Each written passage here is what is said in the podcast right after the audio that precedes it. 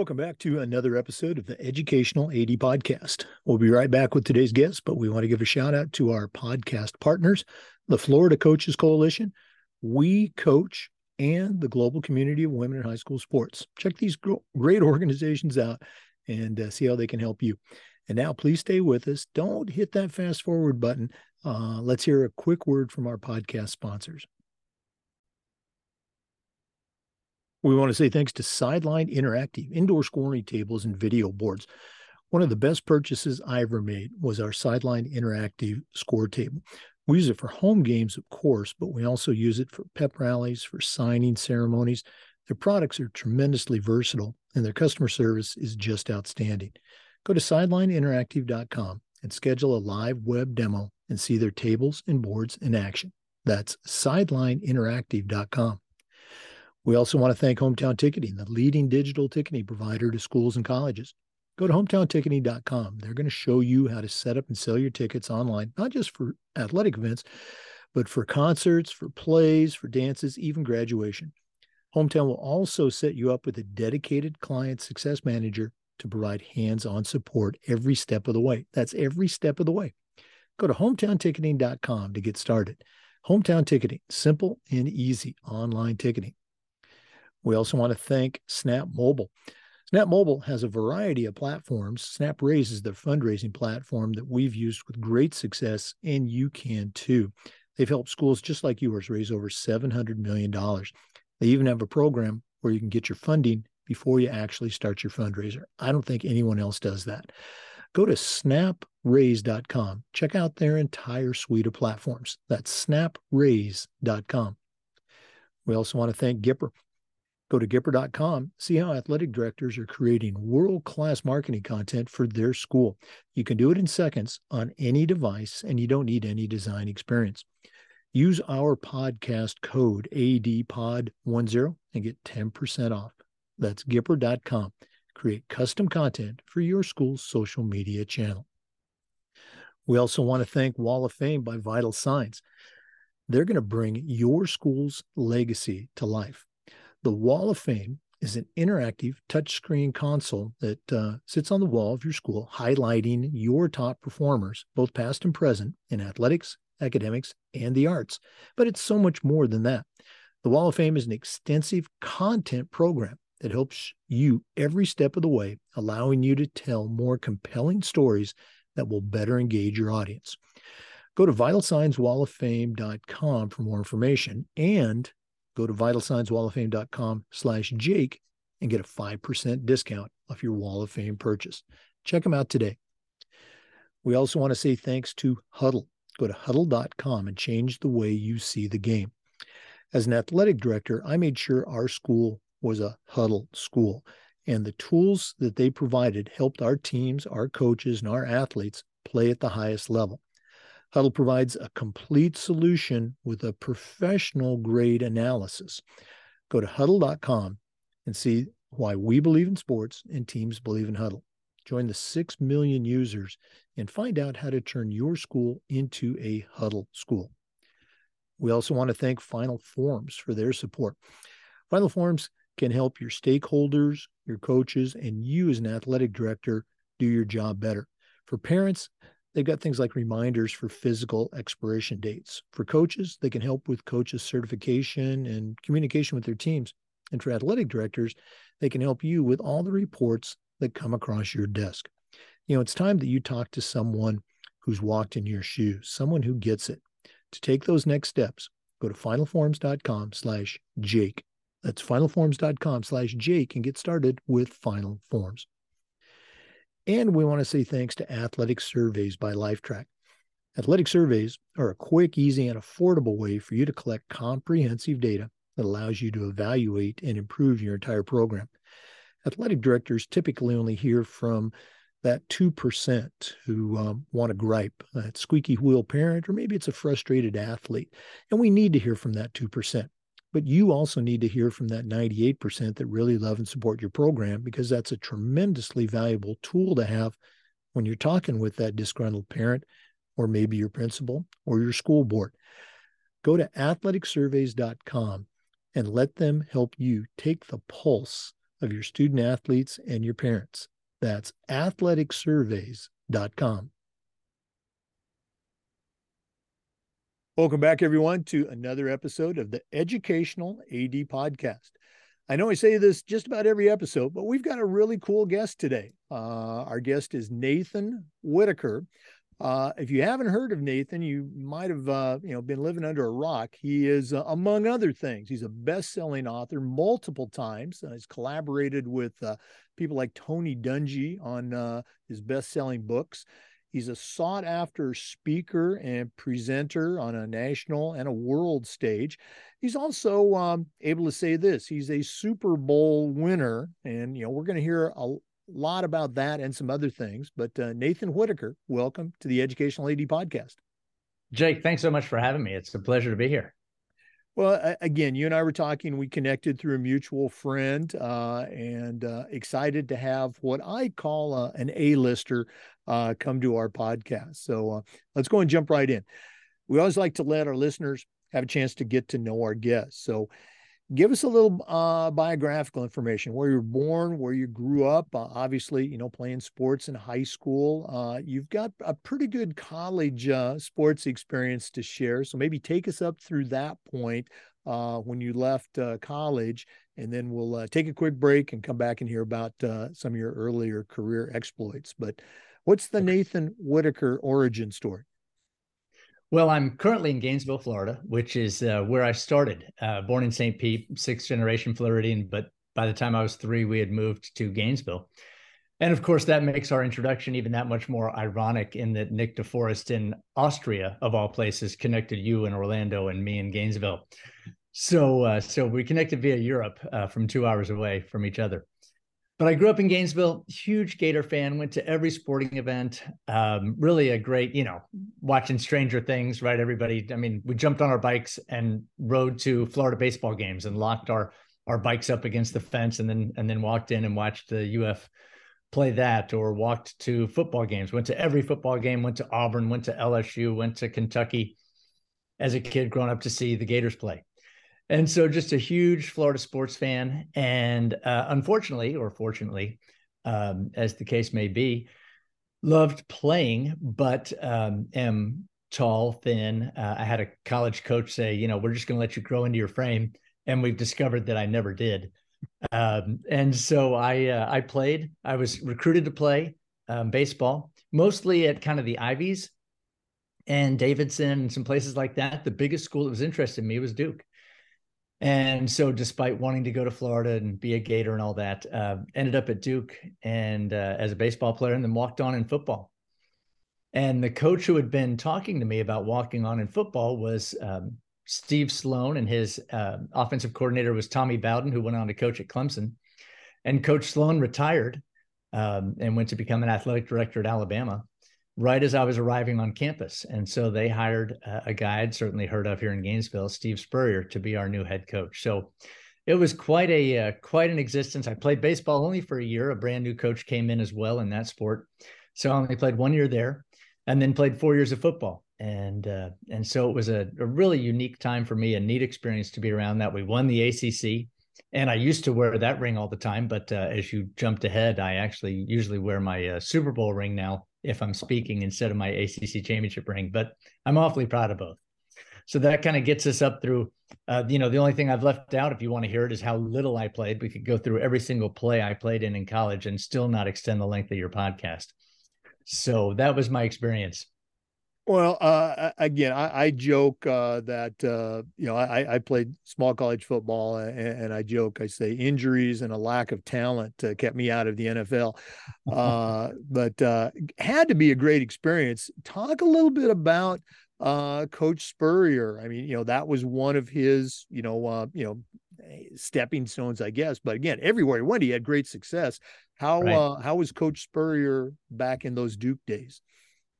He was fantastic, and of course, as you would expect. And I just saw him four days ago. They they named a street after him here in Gainesville, and so I got to go to that. And he's always at the podium, and he sees me, and he and he nods, and he'll always say, "And you know, don't forget about Duke." That he is so appreciative to uh, to that because he was out of coaching.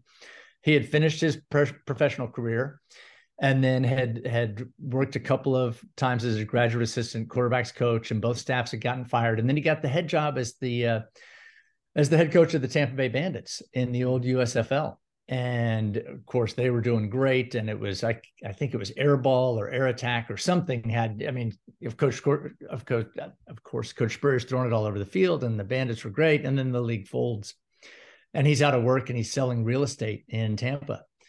And Duke's athletic director hired Coach Spurrier from um, from selling real estate in Tampa.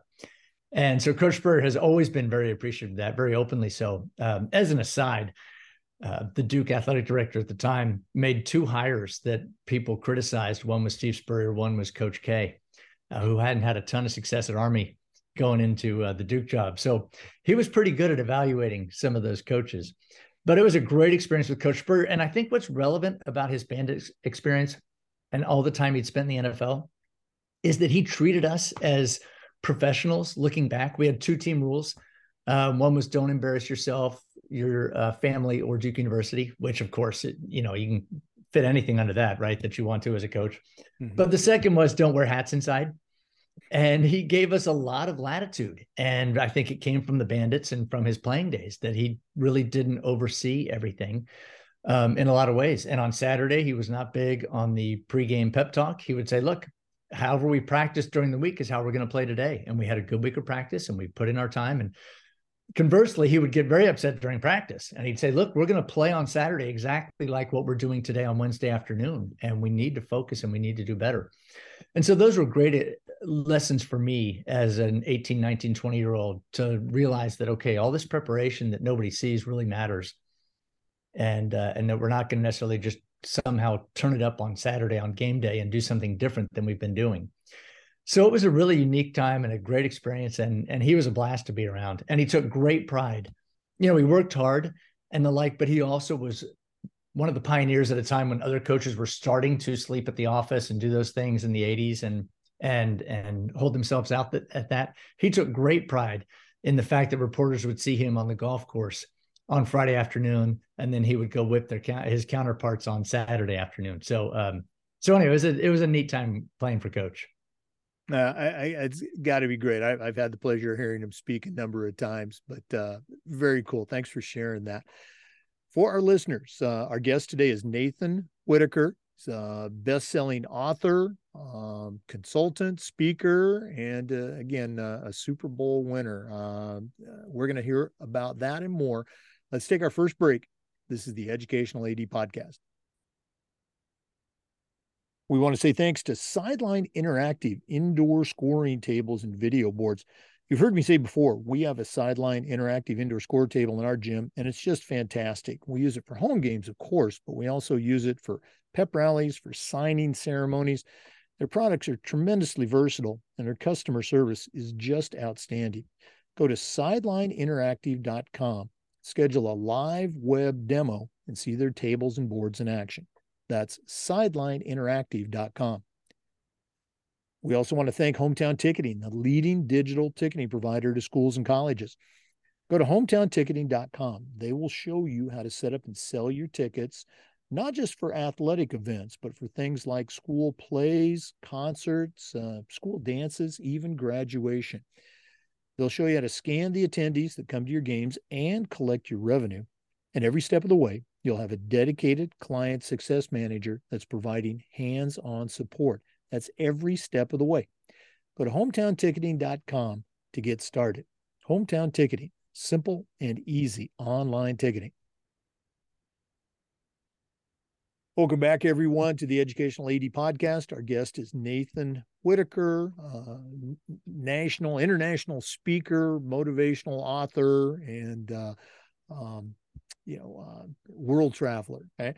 Um, Nathan, you were just sharing with us, um, you know, your experience at Duke University as a student athlete had to be a tremendous experience there.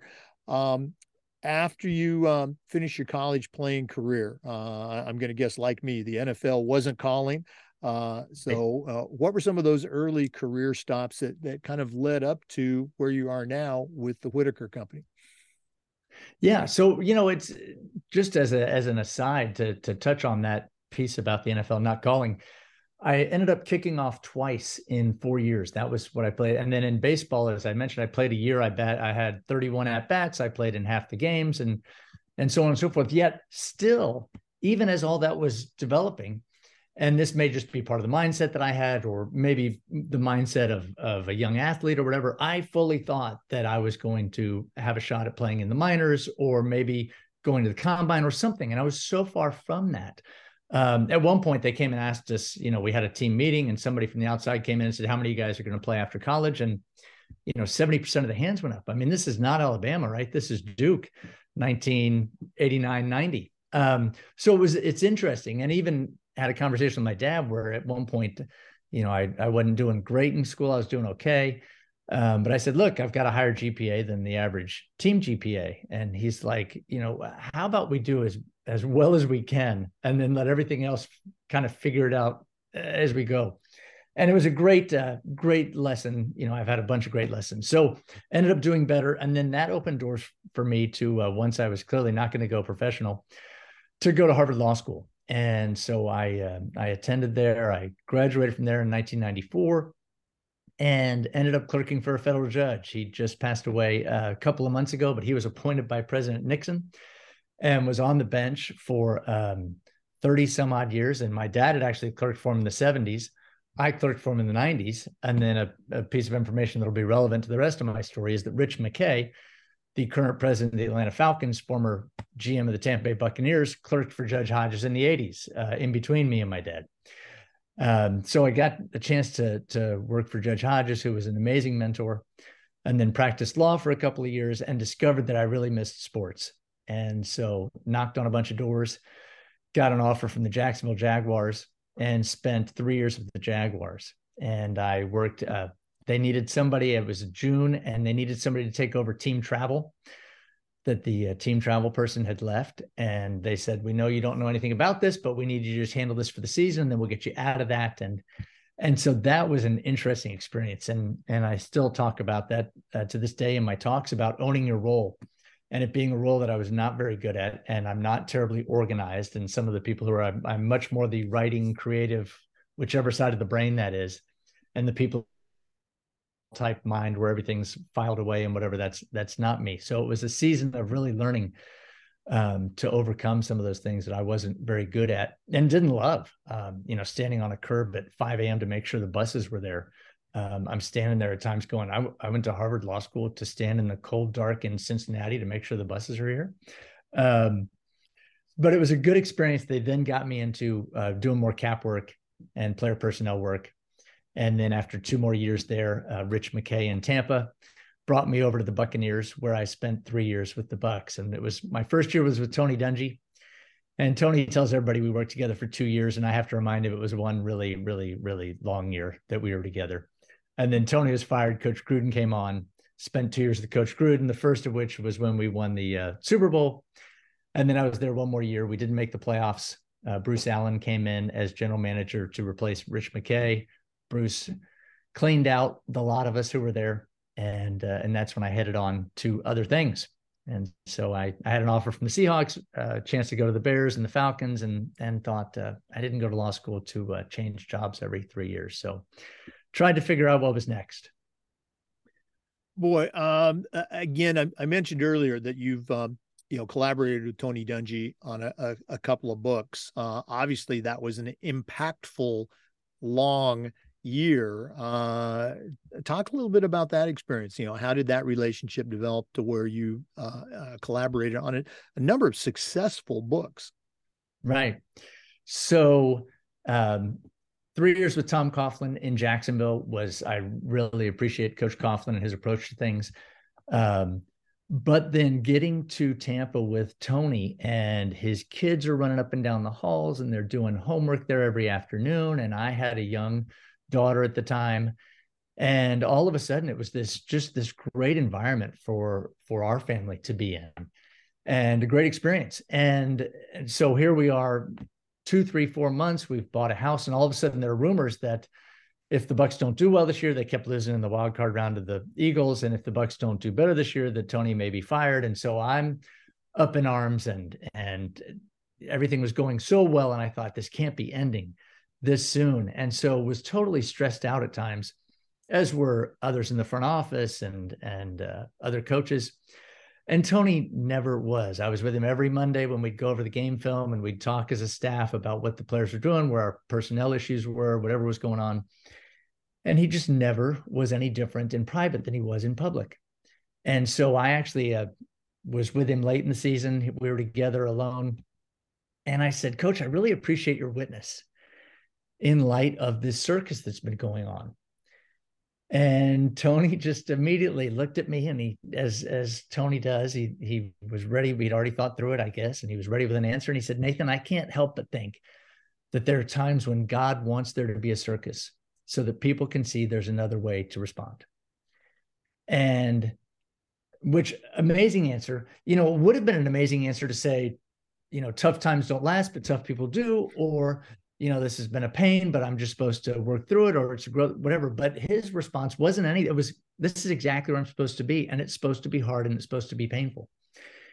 And it was just so enlightening to have him say that. And so we had, sure enough, two weeks later, we lose to the Eagles up in Philly in the playoffs. He gets fired. Coach Gruden comes on and I found myself self looking back at that moment and thinking that was a transformative moment for me, given all the stress, all the anxiety, all the things I felt. Half the coaches lost their jobs. I didn't. Explaining to my three year old daughter why her babysitter wasn't coming back because it was Jim Caldwell's daughter who lived right behind us. And Jim went with Tony to, to the Colts and then, of course, ended up coaching the Colts. And so trying to explain all those things and sort through those things. And meanwhile, Tony's of the mindset of this is exactly where I'm supposed to be and it's supposed to be hard at times and and that's okay. Wow. Uh what a great story. I, w- I wish we could just do a whole show on that. Um for our listeners our guest today is nathan whitaker uh best-selling author motivational speaker. Um we're going to take another quick break but uh we're going to hear a lot more so please stay with us. This is the educational AD podcast. We want to say thank you to snap mobile for their support Snap Mobile is the parent company uh-huh. of a entire suite of platforms designed to help you do your job better. There's Snap Store, Snap Manage, Snap Connect, and Snap Raise is their fundraising platform. We've used it with great success and they've helped schools just like yours raise over $700 million. They even have a program where you can get your funding before you actually start your fundraiser. I don't think anybody else does that go to snapraise.com. Check out their entire platform. Mm-hmm. That's snapraise.com. We also want to say thank you to Gipper. Go to gipper.com and see how athletic directors and coaches are creating world class content for their school's social media channels. You can do it in seconds and you don't need any design experience. It's so easy, even I can do it. Go to Gipper.com, tell them you heard about it on the podcast, and use our code ADPOD10 and you'll get 10% off. That's Gipper.com. Create custom branded content for your school's social media channel. Welcome back, everyone, to the Educational AD Podcast. Nathan, we always uh, ask our guests to share some of the mentors that they've had in their lives. None of us get to where we're at on our own. Um, so, who are some of the people that have helped you along the way? That the expression I always use is I still hear their voices in my head. So, uh, whose voice do you hmm. still hear? Yeah, let me let me actually jump into it this way, if I could. I spoke to the Miami Dolphins um, a few years ago, and the week before I got there, they were supposed to write thank yous to five people who had helped them along the way, five of their mentors, if you will. And as I understood it initially, the players kind of groused, thought it was kind of silly, and then once they got into it, they really enjoyed it. And so when I came in a week later, I asked them, I said, "Okay, how many of you wrote to because people are always saying to me, boy, if I was, or I often think, if only I was, you know, Tony Dungy on the sideline and people were watching me every week or having done a book with Tim Tebow, if only I was Tim Tebow, right? And on, then, then I could really make a difference. And so I asked the guys, you know, how many of you wrote to somebody like Tony or Tim or Michael Jordan or whomever? And of course, you know the answer, right? That none of them did. And that's doesn't take away from anything that any of those guys did. But instead they wrote to the same people that were mentors for me right? My parents were a huge deal for me growing up. I, I was so blessed to have great parents um, who really built values into me and and made sure that i was kind of on the right track. Judge hodges who i mentioned before who was always very clear about you know making sure we were doing the right thing by way of the taxpayers, by way of the litigants, by way of whomever was involved. And he would, if we ever kind of would go astray, he would pull out the Constitution and remind us where our duties lie uh, or lay. Or would I never learned difference? I should, as a writer, I should know lie versus lay. And so, um, and, and then coaches. Um, my high school baseball coach played a huge role in my life, and I still see him around town as well as Coach Spurrier and other coaches that I've had along the way. And I think we need to keep that in mind at least for me as I move forward, that it's the coaches and the other people who are around, the neighbor next door, the other folks who really build into our lives and make a huge difference and not sell ourselves short that, well, if only I was Tim Tebow, or if only I was Tony Dungy, then really I could be a mentor for somebody or I could really change somebody's life. Reality is that we all are in a position to do that. And that's certainly been true for me and all those Dolphins players. Yeah, it, it's so true. You know, the um, you know our parents, um, you know those coaches that we had. Um, you know, I had a coach in high school. He was it was his first year right out of college, so so he's you know you know five six years older than me. But uh, to this day, you know, he's still you know coaching baseball and traveling the world. He was just down in Ecuador, you know, working with their uh, youth team, and we're friends on Facebook. So you're right, they have these life lasting, you know, life changing uh, impact on us. Um, appreciate you sharing that. Uh, mm-hmm. if you can, let's go back to uh, that Super Bowl season. Um, you know, how did that all play out? You know, what are, what are the the, uh, the memories that you take away from that? That again, you're still sharing today uh, when you speak to audiences. Right. Um, yeah, and with the Super Bowl just having recently passed, um, that's always a um, fresh in my mind, um, even 20 years later. It was a great experience. And what was interesting looking back, you know, there are people who say, boy, you won it with Tony's team or others who, and, and I don't know that there's really a, a clear, um, easy explanation. We had a lot of the pieces in place when Tony was there and then Coach Gruden took over. And Coach Gruden did a lot of really good things that year. Uh, one of the things we had that I think carried over from Tony was, I mean, of course, an incredible defense, great defensive staff that stayed on. Uh, but Tony had developed that defense, kind of taking bits and pieces he had learned with the Vikings, things that he had taken from the Steelers, and put that together. And then that was there was a fantastic defense with Sapp and Brooks and Barber and you know Lynch and I mean actual NFL Hall of Famers, let alone um, Buck greats. But so we had that, and then we also had a very player led leadership group and that we just had some very strong leaders. And so through the transition uh, from Coach Dungy to Coach Gruden, it still was a player-led team in a lot of ways, and not to take away from the leadership of either one of those. But Tony had spent six years there in Tampa, um, speaking quietly, and when he was upset, speaking even more quietly. And the players learned, okay, here's what we need to do, and here's how we need to conduct ourselves, and that really carried over into that Super Bowl year. And then I think Coach Gruden brought um, he brought one a great energy that I think that you know maybe that that boost was probably um, a good thing. And that one of the interesting things was that Monte Kiffin was our defensive coordinator, and Monty and John would both. John was the offensive coordinator in addition to head coach, and they would both sprint to practice. And every practice had at least one session of the ones going against the ones, and they would they were bound and determined to beat the other guy and so there was an amazing energy that came kind of back to the days with Coach Spurrier talking about how you play, how you practice is going to be how you play. Our practices were incredibly spirited, uh, a lot of focus, a lot of energy. And and so I think that I think he did that very well. And then the other thing that I I tell folks is I was um, in the coach's box during games. I was helping with replays because they all had a function of what they needed to do during the game. And so I would just be kind of watching the game, watching the monitor, and I'd kind of blurt out, Hey, he might have had both feet in, take a look. And the coaches would kind of do that. And uh, so anyway, any blown calls, any blown challenges were probably my fault that those couple of seasons. But I would hear occasionally on the headset, um, Coach Gruden would say, Hey, you know, what do you guys think of this call? And, and he'd make a play call. And, and during the regular season, there was some hit, some hits and misses and once the playoffs started, every time he said that, it was gain of 40, touchdown, big first down, whatever. He was just, he did an amazing job calling games, knowing what was coming, thinking three steps ahead. So it was an interesting season to see that leadership piece from the players come through, the energy and the spirit come through from, and then also just kind of some tactics um, also pay off. So it was a it was a lot of fun to talk about experience. San Diego was that's where the Super Bowl was, where we beat the Raiders.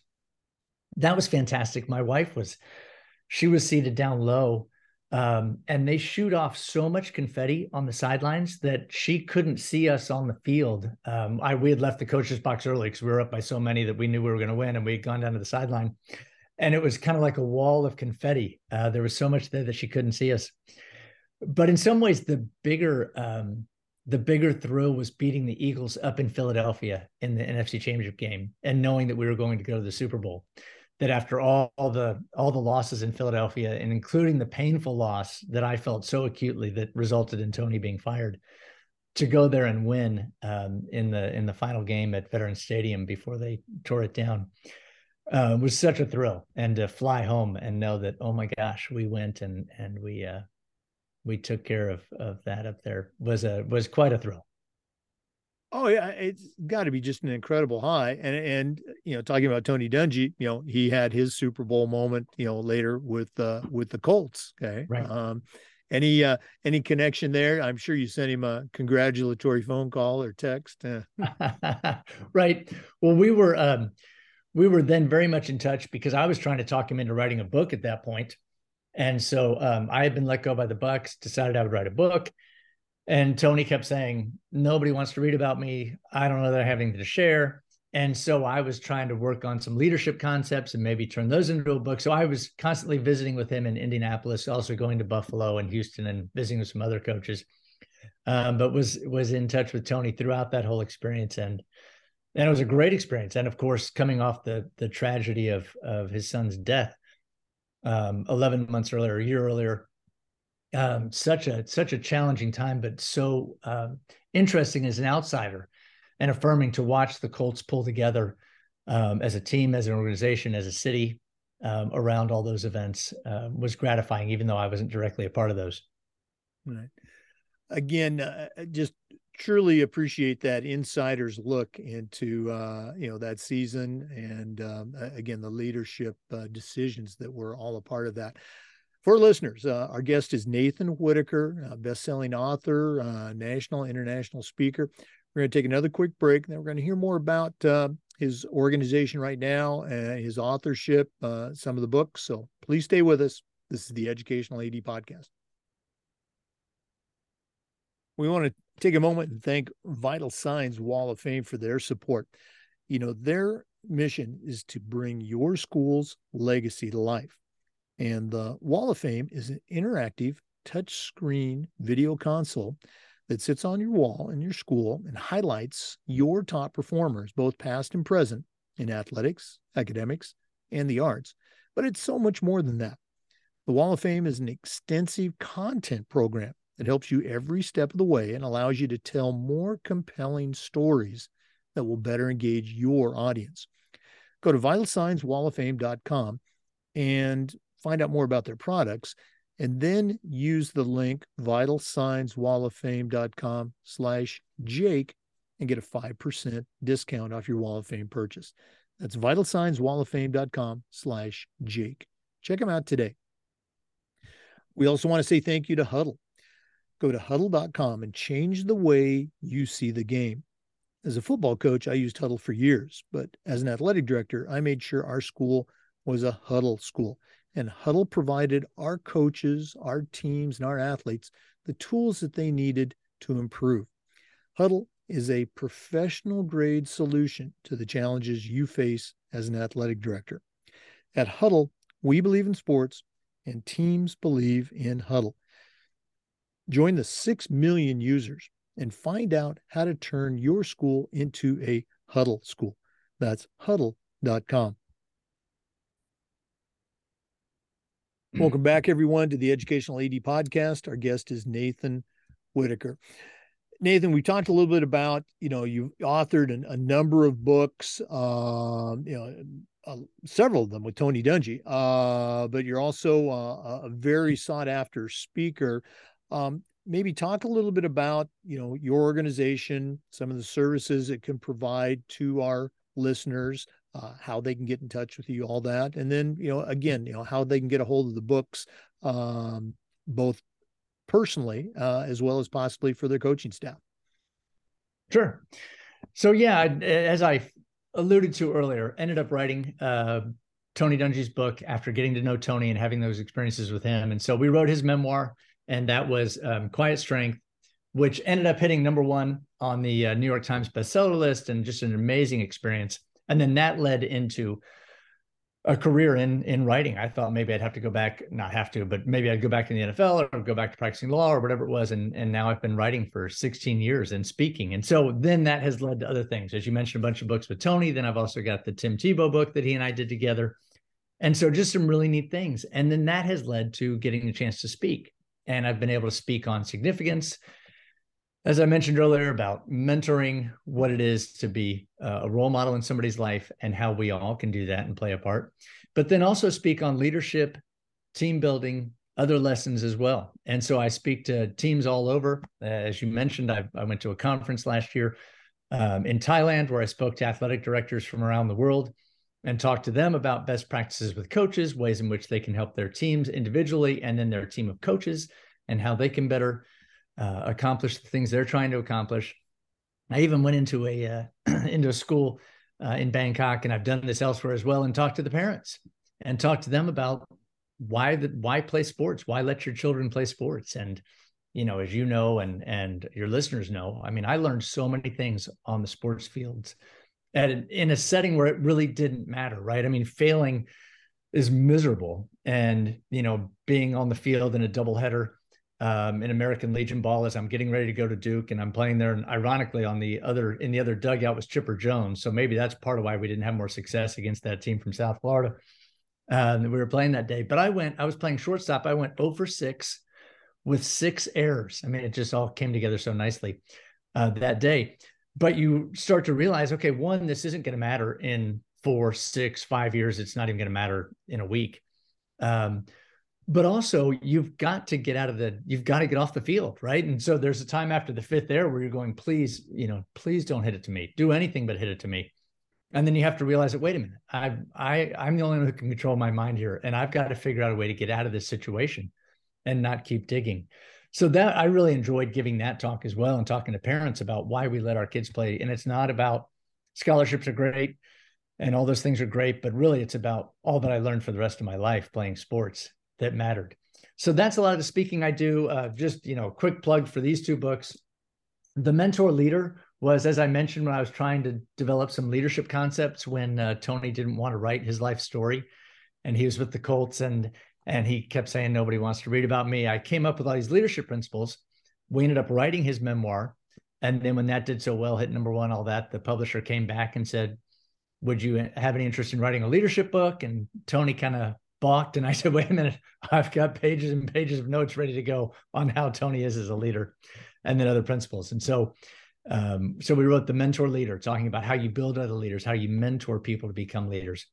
And then recently we wrote a book called, let me see if I can hold it up in the uh, right way, but The Soul of a Team. And it's about team building. And for me, this is a very fun book. We created a fictional team, the Orlando Vipers, um, that is doing everything wrong and it's a lot of true stories we saw from different coaches but tony didn't want to ever embarrass anybody so we fictionalized it and put it in there and but basically talked about four elements being selfless owning your role being unified and having a larger purpose that spell out s-o-u-l for the soul of a team but those being very simple principles that teams can uh, embody and put into practice in order to become uh, better functioning teams so that's a lot of the speaking I do. And I, as, as you mentioned, I do it virtually and I travel the world and I travel the country and really love speaking with teams, with schools, with companies. So. Well, let's go and, uh, and take it to the next level. Uh, let's talk about the books first. You know, if one of our listeners wants to, you know, get one of your books, um, what's the preferred way for them to order a book for you from you? Whatever is best and easiest. They can certainly reach out to me through my website, um, it's nathanwhitaker.com. And my wife calls it my shrine to me. Um, but they can get it through my website. They also can go to Amazon, any sort of local bookseller. Uh, you know, we've been so fortunate. They're all every book is still in print. Um, they're still out there, and so they can they can go to any of those um, places to find them as well. And and uh, you know, a lot of a lot of easy, fast shipping ways that you can get them there. So however they want to do it's great by me. Okay. Uh, also, um, you know, many of our listeners are athletic directors. They're always looking for, you know, professional development for their coaches, or as you talked about, speaking to parents and and helping mm-hmm. coach the parents. Um, I'm going to guess uh, they can go to your website uh, to find out about speaking, um, you know, bringing you to their school. Right. They can contact me through the website. There are some clips on there. Um, and I've done everything from, you know, for the longest time, I did primarily keynotes, uh, either either school assemblies or, um, you know, I did one the other day at a local high school, just 25 minutes on team building for the team before they started their season. Um, but I've also started doing more workshops, and then I've started doing some um, at a couple of schools. Have done some like smaller modules where we'll, we'll, we'll just take one topic and we'll do it.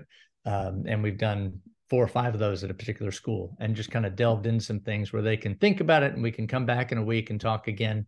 Um, the book, The Soul of a Team, uh, because the first, however much of it is is fictional the end piece is um, is full of questions and things that they can talk about and do with their teams or with each other or with coaches so that's kind of a there's some value in in there as well as far as things that they can do exercise wise but but yes i do workshops and and virtual conversations and and then also keynotes whatever makes sense um, for a particular group well, as long as we've got you on the podcast, uh, we're, we're going to take advantage of uh, your skill set here, your toolbox.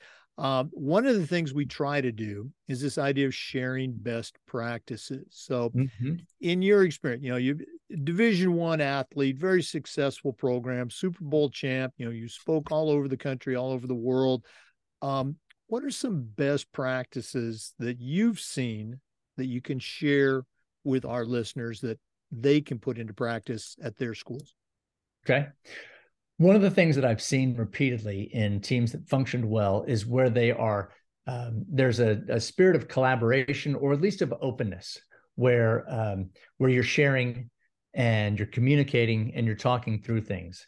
Um, I've been with organizations and I won't name any, but one where we just didn't share. You know, we were doing salary cap information, we kept it to ourselves, and we didn't share with uh, the scouts who were on the road looking at at uh, players, and that was really hard for us to then value what they were seeing on the field because they didn't have an understanding for what we were doing. We didn't have an understanding there, but it required some trust and some openness to go, okay, here's how my job works and here's what I need to do and the like. And then I've also seen it with coaches where um, one of the things, one of the great things I think that Billy Donovan did when he was here at UF, he's become a, a good friend, but the former Florida basketball coach who's now with the Chicago Bulls, is he started a breakfast um, and they still do it at UF, but it's like once a month where the head coaches will get together and they'll talk about here's an issue I've got, here's something I've got going on with a player, here's something that's not working for me late in games, and I, you know, I'm panicking during timeout moments or whatever. These incredibly high level coaches are getting together and sharing, even across sports, things that work, things that don't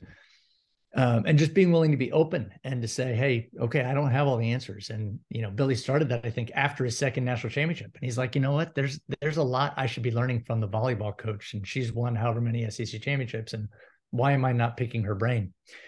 And so that spirit of of being open and talking, and then tied into that is this idea of not being afraid of conflict.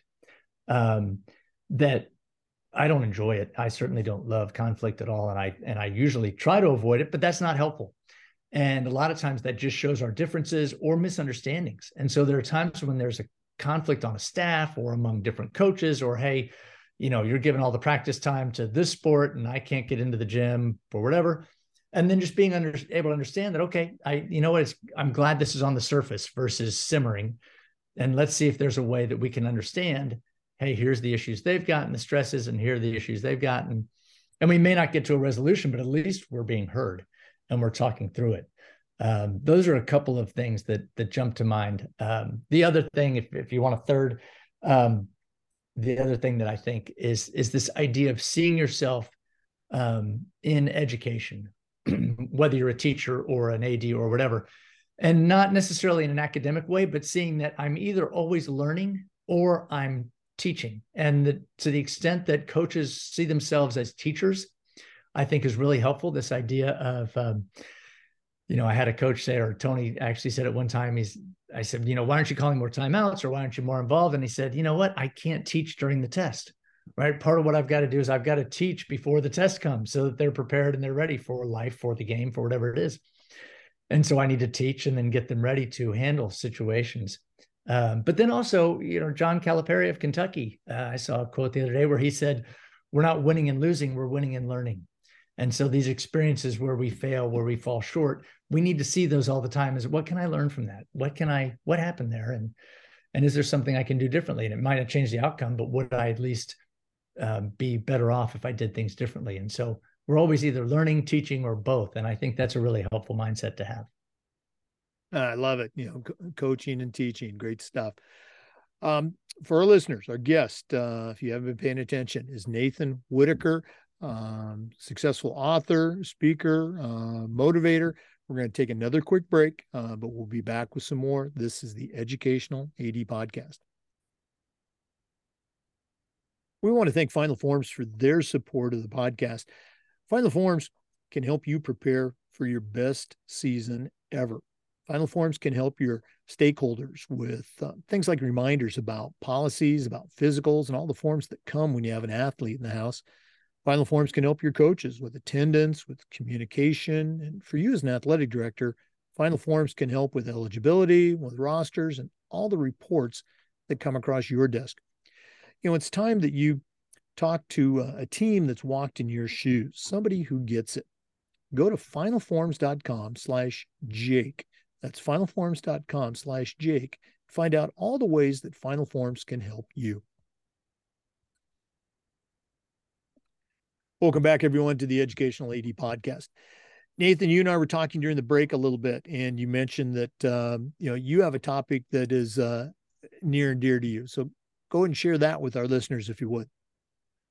Yeah, thanks. I appreciate that, Jake. Uh, wanted to talk a little bit about resilience and toughness, mental toughness, whatever you want to call it. Um, it I think in in a lot of ways it's all uh, interrelated.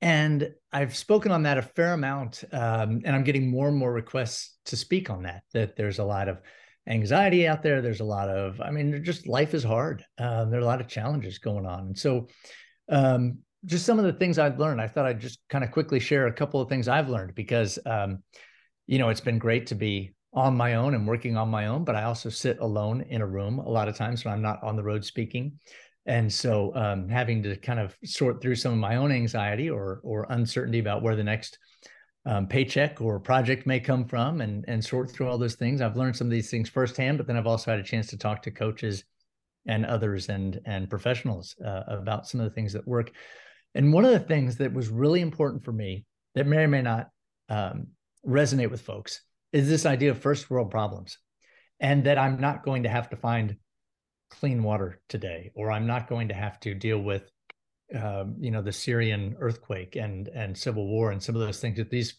unbelievable issues that people are dealing with. And one of the things I had to realize was that these are still problems, right? My first world problems are still problems. And for the longest time, I dismissed them as well. You know what? At least I don't have to find clean water. And so I'd try to push it aside. And these issues that I was having were continuing to bubble up and I've seen that with my children as well. That you, know, on the outside you look and you go, this is really pretty minimal, and it's just not that big a deal. At least for me, looking as their dad, going, I, I wouldn't be stressed out about that at all. But they are, and it's real, and so it's not something that I need to dismiss. That instead, it's something that I need to give myself a little grace for and say, okay, that's all right. That that I've been wired to to be concerned about this, and then what's a way to address it? And one of the really positive ways that I found to address it is to not project the pain forward forever. That whatever it is that's causing me anxiety, causing me whatever, that it's often, we often overestimate how long the pain will last. And we think, I'll never be happy again. I'll never dig myself out of this hole. I'll never, whatever it is. When the reality is that if I figure out today, what are some things I need to do today, I won't be where I want to be. The pain, the discomfort, the anxiety may still be there, but I'll at least be on a path and I don't need to project forward and think, I'm 54 now. Oh my gosh, when I'm 60 and I'm still dealing with, you're like, whoa, whoa, whoa. I'm 54 on February 15th, February 18th, whatever day it may be. And then a day from now, um, I'll be that much farther along, but I don't have to necessarily try to figure out what everything's going to look like. Take steps toward the future, but don't race ahead and assume that it's always going to be painful, miserable, whatever. That stay in the moment as much as possible with here's how I need to work forward. It may be uncomfortable now, but it won't always be uncomfortable. Wow, uh, great philosophy, and, and again, I, I think it's it's one of those things that you know we it. I'm speaking globally, not about you. That you know we we give that advice or we give advice uh, to others, but then sometimes ourselves it's it's challenging to follow mm-hmm. that in right. the moment. Uh, I, I, can see a million times where you know, you, you, like you said, you know, I'm never going to recover from this. Okay, but uh-huh. hey, you do. Okay, great stuff. Boy, I wish we had a lot more time. This has been so cool getting to know you. And uh, I, again, we're only uh, uh, about an hour and a half apart, so maybe we're gonna have to uh, uh, work on that. But we're not done yet. Uh, we always like to wrap up with the athletic director's toolbox. Now, you're not an athletic director, but you certainly know your way around the world of athletics. And uh, we're going to take a final break and hear from Athletic Surveys, who sponsor our toolbox segment. When we come back, I'm going to challenge you to send out a brand new athletic director on their very first job, but I'm only going to let you put three things in their toolbox. So um, please stay with us. We're going to find out what Nathan Whitaker is going to put into his athletic director toolbox when we come back. We want to thank Athletic Surveys for their sponsorship of our toolbox segment. Athletic Surveys are a quick, easy, and affordable way for you to collect comprehensive data that allows you to evaluate and improve your entire athletic program.